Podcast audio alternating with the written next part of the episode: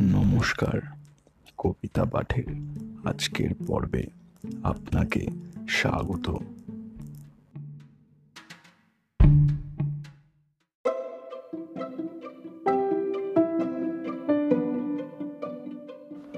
আজকে আমার নিবেদন কবি সুকুমার রায়ের কবিতা, সাহস।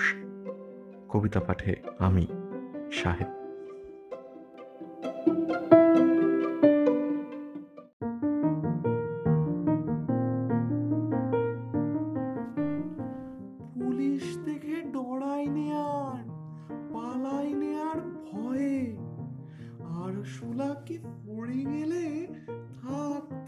শুয়ে আধার ঘরে ঢুকতে পারি এই সাহসের গুণে।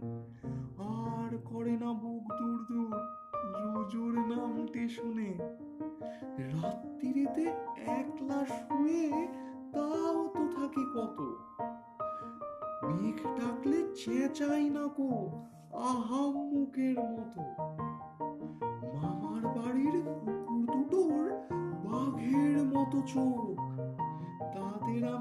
খাবার খাওয়াই, এমনি আমার রোগ। এমনি আরও নানান দিকে সাহস আমার খেলে। সবাই বলে, খুব বাহাদুর। কিংবা, সাবাস ছেলে। কিন্তু তবু শীতকালেতে সকাল বেলায় হেন ঠান্ডা জলে নাইতে হলে কান্না আসে কেন? সাহস টাহস সব যে তখন কোনখানে যায় উড়ে? ষাঁড়ের মতন কণ্ঠ ছেড়ে চেঁচাই বিকট সুরে।